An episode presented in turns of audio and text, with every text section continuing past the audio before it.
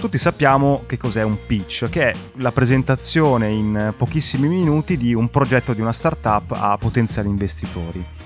In realtà, e questo è meno scontato, in pochi sanno che il pitch è diventato uno strumento fondamentale anche per far conoscere le proprie idee. Cioè, se volete intraprendere la strada dello sceneggiatore, dello scrittore, del creativo in generale, sappiate che prima o poi potreste salire su un palco di fronte a una platea di addetti ai lavori. Questa puntata è stata registrata alla Scuola Holden di Torino durante un evento in cui gli studenti dell'ultimo anno hanno presentato i propri progetti di serie, podcast e libri a una platea di professionisti. E proprio lì abbiamo incontrato un pitch trainer, cioè una persona che ti allena e ti prepara per salire sul palco nei migliori dei modi. Quindi se avete un'idea e cercate un investitore o comunque qualcuno che ci creda, questa puntata vi darà delle dritte niente male. Io sono Edoardo Scognamiglio e io sono Federico Favot. Siamo pronti ad hackerare la creatività di Stefano Tealdi.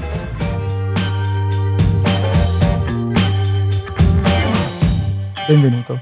Grazie. Che cos'è un pitch? Dunque, è una presentazione breve di un progetto, qualsiasi progetto. E si, dice, si chiama pitch proprio perché arriva da, da questo termine del baseball americano dove il pitcher è quello che tira la palla, il suo obiettivo è superare quello con la mazza e arrivare a quello col guantone. Quindi il pitch viene da questo, buttare un'idea per superare l'ostacolo e arrivare da qualche parte, no? essere preso. La sua invenzione come evento pubblico viene dal, dall'MIT quando hanno avuto l'esigenza nella fine degli anni 60 di presentare agli equity investor eh, progetti degli studenti. Quindi hanno deciso di invitare questi investitori e di fare un pitch pubblico dove ogni eh, studente aveva la possibilità di presentare il suo progetto alla ricerca di finanziamenti.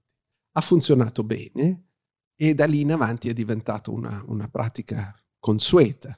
In Europa è stato portato con il Festival del documentario ad Amsterdam in un momento in cui le televisioni avevano, eh, stavano attraversando un periodo di crisi e avevano bisogno di coprodurre soprattutto i film documentari perché non avevano più le risorse da investire e quindi dovevano far coprodurre diverse televisioni. In che anni siamo? Siamo negli anni 1990. Eh, il primo pitching forum è del 92 all'ITFA di Amsterdam, il primo pitching forum pubblico. Cioè è un, un evento in cui si facevano pitch legati a dei possibili documentari? Esatto, progetti di documentari. Perché io ho sempre associato da ignorante il pitch a tutto quel mondo delle start-up, no? No, eh, invece esiste il, il, pitch anche di ehm, contenuti editoriali, di intrattenimento, di documentari anche. Sì, anzi. Non sapevo l'esistenza. Sì, anzi, appunto, dall'MIT è arrivato in Europa attraverso il documentario. Penso. E proprio attraverso questa esigenza che avevano le televisioni di coprodurre. Un documentario che, di cui non era stato girato niente, niente ancora, sulla niente. carta era. Solo Perché sennò mostri document- parte del documentario e non esatto. serve, invece sulla carta... C- Solo una proposta sulla carta. Ed era un pitch orale? Orale. Non c'erano immagini di supporto, non c'era niente? Niente. Ecco, niente. mazza. Quindi eh. salivi sul palco, eh, avevi tot minuti a disposizione per convincere qualcuno a darti dei soldi fondamentalmente. Sì, questo è quello che abbiamo pensato noi all'inizio. Sì. In realtà era tra l'altro in un luogo molto bello, una chiesa sconsacrata ad Amsterdam e c'era una grande tavola a ferro di cavallo dove chi picciava si metteva eh, nel lato aperto e tutte le televisioni erano sedute attorno a questo grande tavola ferro di cavallo. Noi pensavamo appunto, presenti la tua idea, si alzano, sì, ci sto, ecco eh, l'assegno. Non è certamente così, l'abbiamo capito subito, ma quello che abbiamo colto fin da subito è le potenzialità di presentazione di nuove idee a molte reti televisive, che ovviamente non avrebbero concluso lì ma che avrebbero conosciuto il progetto, l'idea e avrebbero iniziato un percorso di colloqui, relazioni, approfondimento, approfondimento per arrivare fino a persone che mai più si aspettavano di lavorare con la BBC, dopo un pitch ad Amsterdam, eh, si mettevano a sedere con il commissioning editor inavvicinabile della BBC e pian piano sviluppavano insieme il progetto. Quindi aveva una potenzialità enorme. E quello che credo sia oggi il pitch, cioè non tanto eh, la presentazione di una nuova proposta, anche se questo c'è senz'altro, ma soprattutto la presentazione di una nuova proposta insieme a chi la propone questa relazione che c'è tra chi propone l'idea e la sua idea e la sua proposta. Perché in realtà un progetto di film documentario tu potresti leggerlo sulla carta e capire se è un progetto interessante. Quello che non riesci a capire è se questa persona che lo propone è una persona che sa quello che sta scrivendo, che conosce il progetto bene e con cui tu hai voglia di lavorare. Quindi il pitch si è pian piano trasformato più che in una semplice, semplice proposta di progetti, in una presentazione del progetto insieme al suo proponente. Queste due parti sono indissolubili. È un po' come eh, avere il catalogo di una mostra. È bello il catalogo, ci sono le fotografie della mostra, ma non è la mostra. Devi andare alla mostra per vedere la mostra. Ecco, i film sono composti da da due parti ovviamente, il contenuto, quello che è la storia, quello che sono le immagini, ma anche dell'approccio personale, soggettivo, singolo del regista, cioè di chi no, firma l'autorialità di quel progetto. Ecco, il pitch è questa presentazione qui, dove si mettono insieme queste due cose. Oggi in quali situazioni si utilizza il pitch riferito ovviamente a intrattenimento, storytelling, questo mondo qui non, non per forza scientifico, dove si fa? Si, si, si è allargato tantissimo. Eh, nel mondo del documentario praticamente tu hai un pitching event, un pitching forum ogni due o tre settimane, in tutto il mondo. Vai lì e presenti le idee a dei possibili produttori. C- certo, ti devi iscrivere, devi essere selezionato, però ce n'è uno praticamente io potrei presentare un progetto ogni due o tre settimane da qualche parte. Si è allargato però dal cinema documentario a innanzitutto il cinema di finzione, sempre restio al pitch perché è un'esposizione pubblica di un'idea, quindi c'è questo pericolo che possa essere in qualche modo rubata. Mm?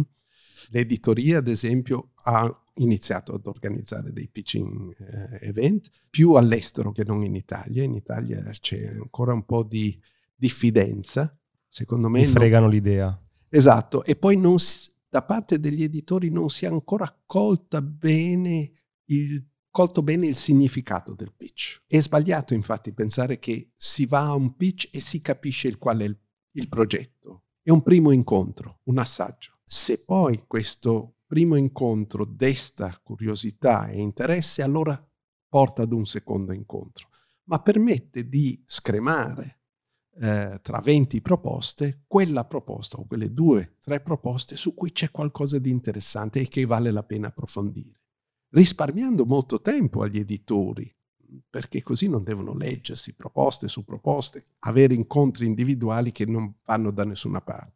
Si può andare ad un pitching forum, sentire 50 proposte e dire lì ci sono due proposte che pot- hanno del potenziale, approfondiamolo. Noi ti troviamo qui alla scuola Holden perché hai, in questi ultimi mesi hai preparato letteralmente centinaia di studenti a presentare i loro lavori finali a una platea di produttori, professionisti, eccetera. Come è avvenuto questo passaggio da illuminazione, wow, che strumento meraviglioso per il mio mestiere, a aspetta, forse posso aiutare le persone a fare i pitch, perché tu di fatto ti sei inventato un mestiere che non esisteva, è corretto? Assolutamente. Devo dire, eh, dopo quell'evento ad Amsterdam ho cominciato a presentare i miei progetti attraverso i pitch e lì eh, pian piano ho capito che potevo anche aiutare altri nella preparazione dei, dei pitch, nel mentre i pitching diventano molto più comuni, c'è bisogno però di preparare le persone che fanno il pitch. Io devo dire, ho sempre avuto questa fortuna, essendo eh, nato in Sudafrica, eh, per me io sono di lingua madre inglese, anche se nato da eh, genitori italiani, mi ha andato a scuola a Johannesburg, quindi eh, l'inglese mi è facile, mi ha facilitato molto no? questo, perché i pitching si fanno in inglese. Particolare piuttosto importante. Non irrilevante. Soprattutto per i francesi. Eh, Federico viene da te, Federico è uno sceneggiatore, dice ho una bellissima idea geniale, si vende da sola, e gli dici aspetta un attimo, come avviene questo confronto? Innanzitutto per me non c'è un pitch perfetto, cioè non c'è un modello di pitch, un modello che funziona. La ricetta... La ricetta segreta. non esiste. Ogni pitch va pensato, strutturato in modo diverso, a seconda della storia che si vuole raccontare, del mezzo che si userà per raccontare quella storia e del momento che la persona che la presenta sta vivendo. Cioè non dici nei primi tre secondi devi attirare l'attenzione, chiudi No. con... non, è- non c'è uno schema di questo tipo. non c'è uno schema di quello che si deve dire. Eh, quando i, i ragazzi mi chiedono, ma facci tu un pitch, Eh, mi rifiuto sempre, perché non sono nella condizione giusta per poterlo fare. Non Perché si può io- simulare, certo. No, non si può simulare. Eh, Per fare un pitch io devo innanzitutto avere un progetto a cui credo. Due, essere nel momento in cui sento che il fatto di fare un pitch può avere importanza per me, per il progetto, per andare avanti. Quindi se mancano quegli elementi è una formula vuota. Noi siamo talmente abituati a sentire le storie che nulla ci sorprende più. Quello che siamo molto attenti è l'autenticità. Se io in un momento del pitch sento qualcosa di autentico, ecco che sono interessato Anche se è un brutto pitch. anche se è un brutto pitch. Cioè, lo vedi quando i ragazzi salgono sul palco e che hanno coscienza di quello che stanno dicendo, non che stanno recitando, li ascoltiamo. Nel momento in cui ci sembra che stiano recitando, ci allontaniamo. E lo vedi, si, si vede molto molto bene, no? quando qualcuno sta dicendo qualcosa per passione, perché ci crede, perché è fermamente convinto, noi lo seguiamo. Se poi dice una parola che non doveva, se si ferma, non trova la parola giusta, chi se ne frega? Non è questo. Anzi, vedete che certe volte questi errori no, portano a un'empatia, una simpatia. L'importante però è che cogliamo che le persone stanno dicendo quello che vogliono dire, non quello che hanno imparato. Ciao, interrompiamo la puntata per ricordarti che se vuoi puoi sostenere Hacking Creativity cliccando sul link Buy Me a Coffee che trovi in descrizione. Puoi scegliere tra una donazione e una tantum, tre livelli di abbonamento con tante cose in cambio e gli extra che sono delle consulenze uno a uno con noi. Ma lo so cosa stai pensando, perché dovrei farlo? Uno, perché questo podcast vuole crescere sempre di più, ma a vari costi, quindi per tenere accesa la macchina e fare ancora più puntate abbiamo bisogno del tuo supporto. Due, se ti abboni hai qualcosa in cambio, dal canale Telegram riservato dove trovi nuovi link, backstage e un contatto diretto con noi, fino a partecipare a una registrazione dal vivo via Zoom di una nostra puntata di link e ricevere in anteprima i format su cui stiamo lavorando. 3. Se anche una volta soltanto ascoltando il nostro podcast ti è venuta in mente un'idea, hai trovato una dritta che ti ha svoltato un lavoro, beh è un buon motivo per far continuare questo progetto perché prima o poi ti darà ancora qualcosa di utile. Insomma, clicca il link in descrizione, trovi tutte le combinazioni che abbiamo pensato per supportarci e intanto grazie. Torniamo alla puntata. Hai parlato di empatia, no? C'è, non dico una regola, appunto abbiamo detto che regole non ce ne sono, però è chiaro che l'elemento della vita personale, ok? Eh, lo consiglieresti quello di, se possibile, se il progetto lo consente, di raccontare qualcosa di, di- di sé eh, durante un pitch? Assolutamente. Il punto è come eh, riuscire a far cogliere il nesso alle persone che ci ascoltano tra noi e il progetto. Se diventa troppo, se è un parlare su di sé, Au- Troppo autoreferenziale, dici. Troppo Cosa ho fatto nella vita? perde subito di interesse. Ma se si riesce a coniugare le- i due elementi e far capire quanto è importante quel momento ed è quel momento che ha portato o quel fatto che ha portato a un'esigenza di raccontare questa storia, di scriverla, allora conquistiamo il pubblico. E diciamo la definizione, appunto, esperto di pitching non è quella che ti piace, però diciamo tecnicamente tu sei un pitching trainer, un pitcher, come, come cioè nel senso tu la mattina ti svegli, vai nel tuo ufficio, vedi che c'è una mail dal Sud Corea e, e- ho detto a caso, ma mi sa che una volta sei andato lì, se non Sì, sbaglio, è perché me lo ricordo, e ti, ti chiedono, guarda, noi dobbiamo preparare delle persone oppure io voglio fare questa cosa, tu prendi un aereo, vai lì? Io innanzitutto eh, lavoro, eh, cerco sempre di lavorare in gruppo. Tento di evitare di fare un, un training eh, o, una, o, una, preparazione individuale, proprio perché eh, è attraverso il gruppo che la persona che prepara il pitch riesce a cogliere quello che è interessante e importante per gli altri e non per un esperto. Quelli che ascoltano, le persone della strada, quelli come lui o come lei, no? E questo è fondamentale nel pitch. Eh, oggi c'è stato un, questa mattina una ragazza che quando ha fatto durante la preparazione parlava con una serie di termini, di gergo, no? Il, eh, l'influencer, eh, tutta una serie di, di l'Instagrammer, tutta una serie di cose e certo capivo che cosa volesse dire, però mi disturbava molto. Mi disturbava proprio perché eh, secondo me era un nascondersi dietro queste parole piuttosto che esprimere quello che voleva fare. Quali sono le domande principali che fai a un autore per aiutarlo a costruire il pitch? Quali domande sono più ricorrenti? Inizio sempre con un, un esercizio che eh, chiamo gioco. In questo modo si sentono più liberi, più, eh, gli danno poca importanza ed è quella di chiedergli di raccontare qualcosa di sé. Può essere il viaggio più importante della tua vita o il tuo primo lavoro.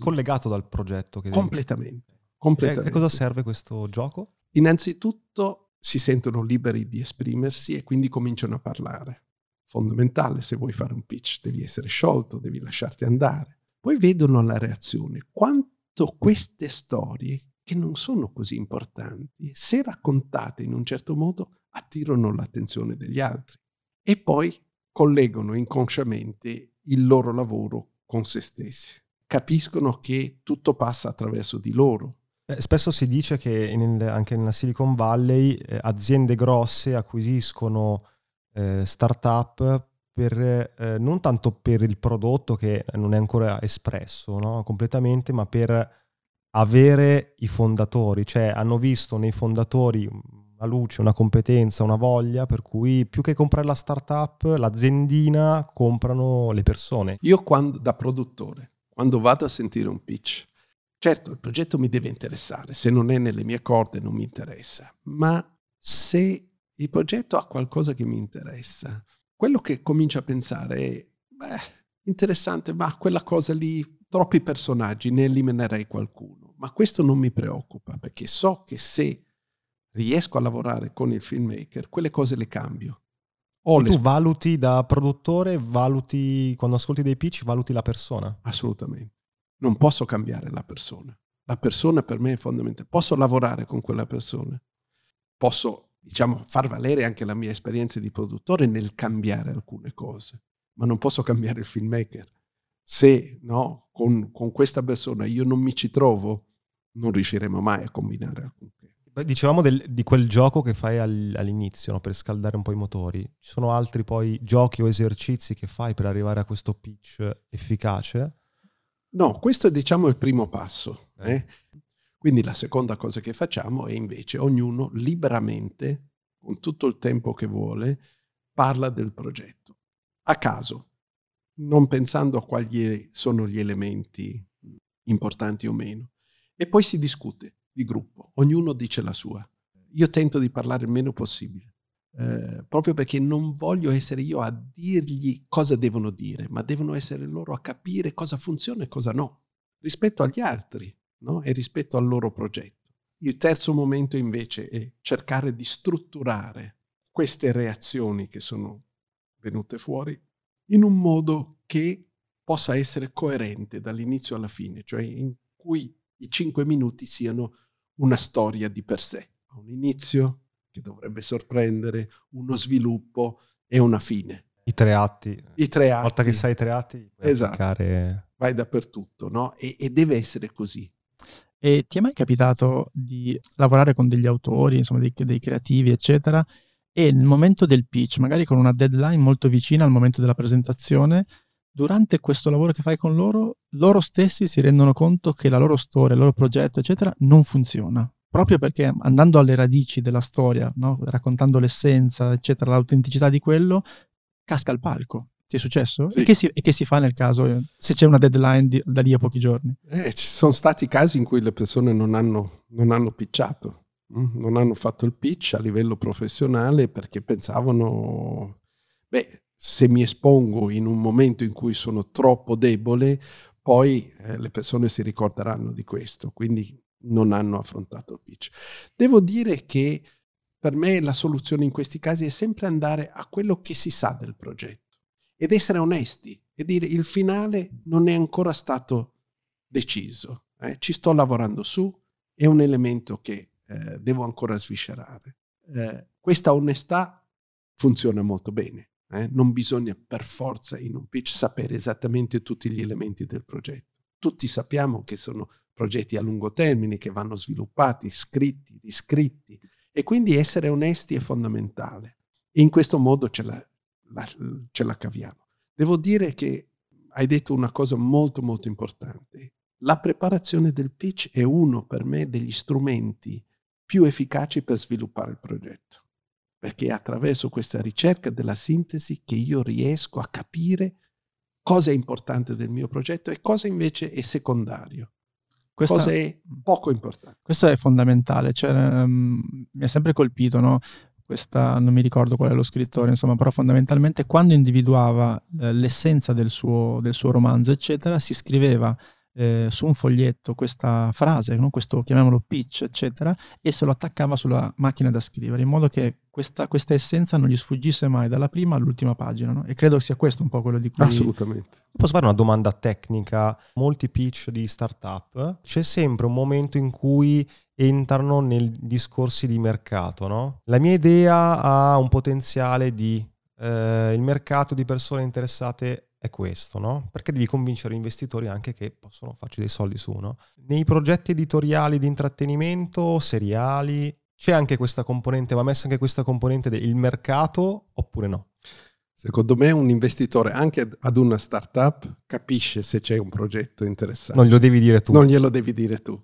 Lui è quello che ha i soldi e li ha fatti, quindi sa farli. Non sei tu che devi spiegare. Non sei tu che devi spiegare. Un'ottima risposta. Per me, certe volte raccontare eh, un elemento del mercato oppure dire il budget del proprio film può essere interessante perché dice qualcosa su quel progetto. Ma, non devi eh, mettere studi, analisi, statistiche. Assolutamente no. Assolutamente. Quando faccio, questa, quando faccio il, il pitching lab in Cina è molto interessante perché loro arrivano eh, la, il loro pitch, eh, a parte il fatto che dura 20 minuti, ma è un PowerPoint presentation pieno di, di, di cifre. Per loro questo è il pitch. Eh? È, solo, è, solo, una cifra, no? è una dimostrazione di quanto questo può guadagnare. Effettivamente il loro mondo oggi è questo, no? in cui tutto deve essere messo no? eh, giù in cifre. E io gli dico, se venite in Europa a, a fare un pitch del genere, nessuno è interessato. Poi sono tutti interessati ai soldi dei cinesi, questo senz'altro, ma non alle cifre. Noi siamo forse ancora dei romantici, ma noi siamo interessati alle storie, perché pensiamo che davvero sono le storie quelle che poi possono portare le cifre. No? Perché mi immagino la differenza tra il pitch cinese, americano e europeo. Mi immagino quello americano che si vede in tv super spettacolare, super esagerato, quello cinese con le cifre, quello europeo siamo un po' più intimisti, un intimisti, po'. un po' più sì, no, sì. così. Eh beh, rappresenta un po' il, pers- il carattere di, di ognuno, eh, questo, il mondo del pitch. Devi andare, quindi ti, ti liberiamo, ti ringraziamo tantissimo, grazie mille. Grazie a voi. Ciao.